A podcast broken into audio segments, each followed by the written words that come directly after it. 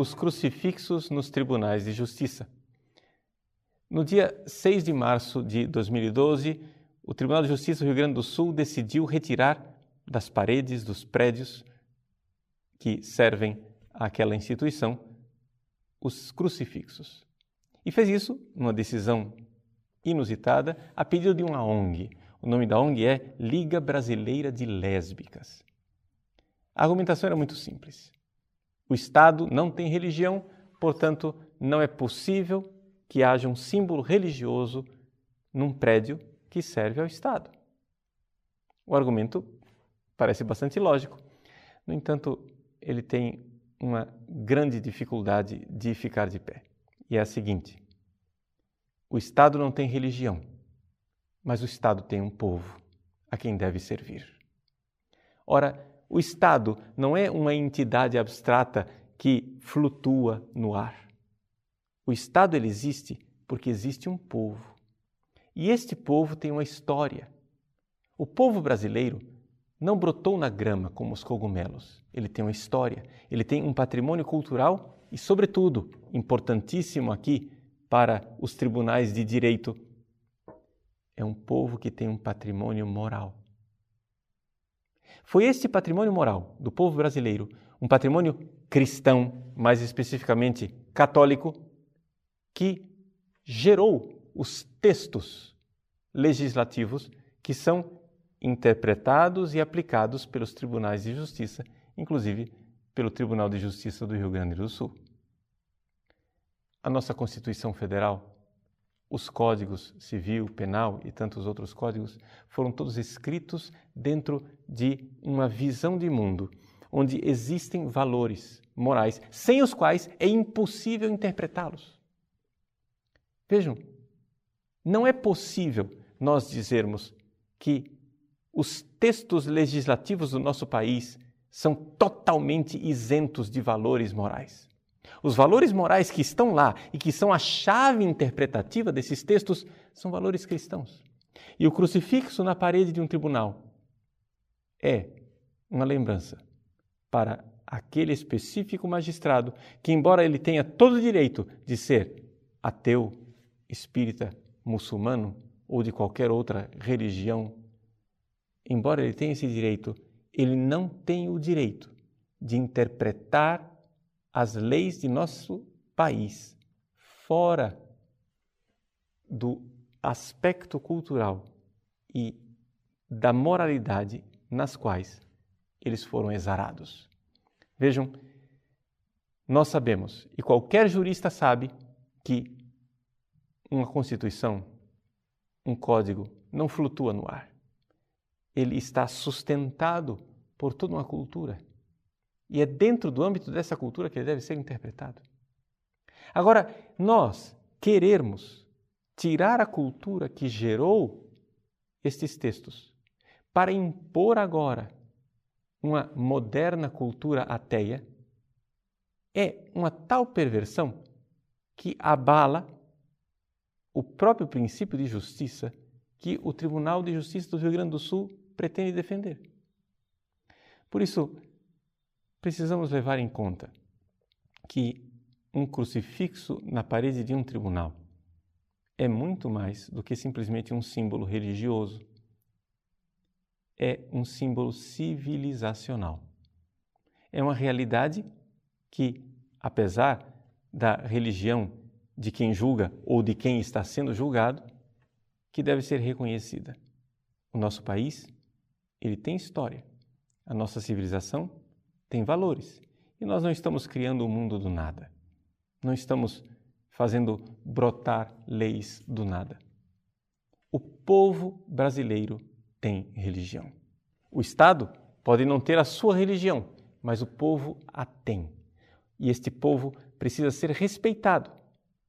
Porque se não levarmos em consideração a cultura e a história, de nada adiantará nós querermos defender princípios constitucionais, porque toda lei se tornará um nasus cereus, um nariz de cera, que pode ser movido pelo magistrado para onde ele quiser.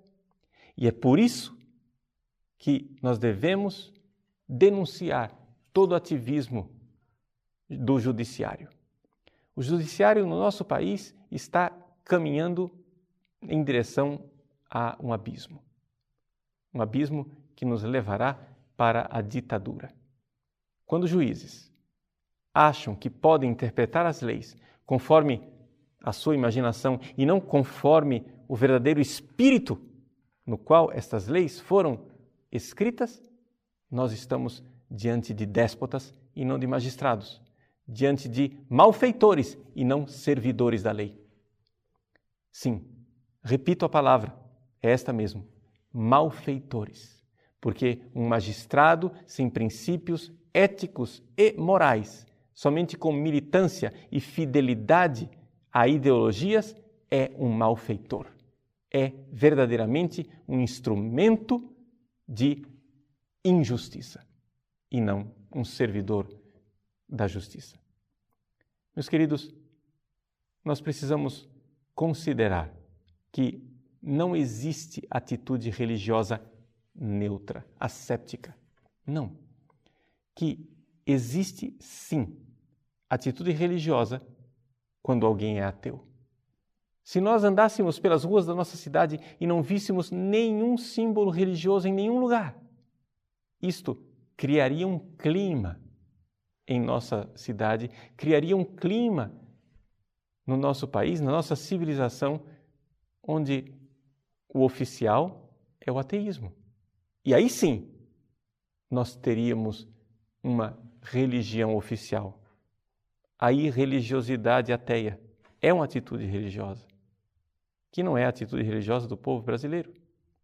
Se nós temos uma elite intelectual que se acha ateia, essa elite deveria considerar que o povo brasileiro, do qual vem o poder que os constitui como autoridade, não é ateu e deve ser respeitado. Enquanto a Liga Brasileira de Lésbicas fez o seu barulho e impôs, digamos assim, por pressão, essa decisão ao Tribunal de Justiça do Rio Grande do Sul, nós nos perguntamos onde é que estamos nós, cristãos brasileiros, católicos brasileiros, que ficamos silenciosos diante desse tipo de pressão. Gostaria de propor a cada um de vocês o exemplo, e não somente o exemplo, a imagem de uma santa, a bem-aventurada Restituta Kafka, uma santa que morreu em 1943. Ela foi beatificada pelo bem-aventurado Papa João Paulo II e morreu por causa dos crucifixos nas paredes dos prédios públicos. Qual é a vida dessa bem-aventurada? É a seguinte: ela é uma menina que nasceu na República Tcheca, de pais humildes. Ela teve que trabalhar como garçonete e fazer tantas coisas antes de, finalmente, aos 20 anos de idade, enfrentar os pais e dizer: não, a minha vida mando eu quero ser religiosa. E saiu de casa e foi, contrariando os seus pais. Ela, que se chamava Helena, recebeu o nome de religiosa de Maria Restituta. Entrou numa congregação religiosa, professou e se tornou enfermeira. Mas, no hospital, tal era a sua vontade de servir e tal era a sua competência que ela logo recebeu um apelido, não Restituta, mas Resoluta, ou seja, uma mulher decidida.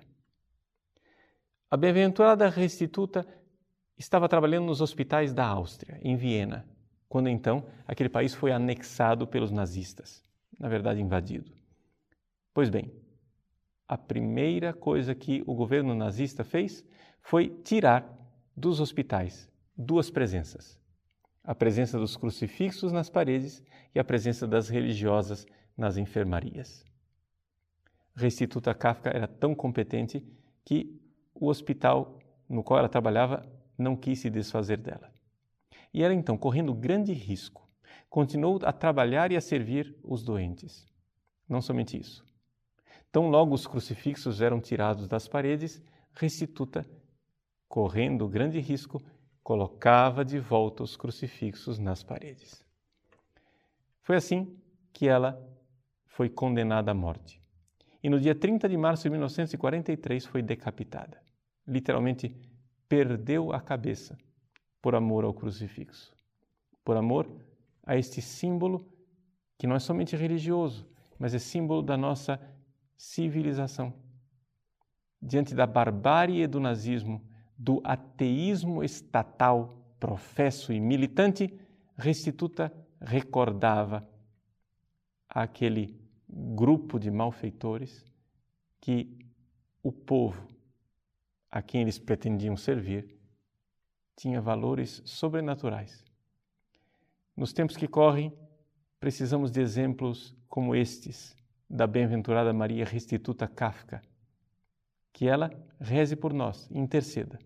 Precisamos sim do seu auxílio e da sua intercessão, porque se não houver homens e mulheres no Brasil com a coluna vertebral que Restituta possuía, certamente seremos varridos como civilização e como história nacional. Certamente teremos no nosso país aquilo que o Papa Bento XVI diz em sua encíclica Deus Caritas Est, um governo que não tem princípios morais, é simplesmente uma quadrilha de malfeitores. Meus irmãos, minhas irmãs, rezemos que a bem-aventurada Restituta Kafka rogue por nós, que tanto precisamos de sua intercessão.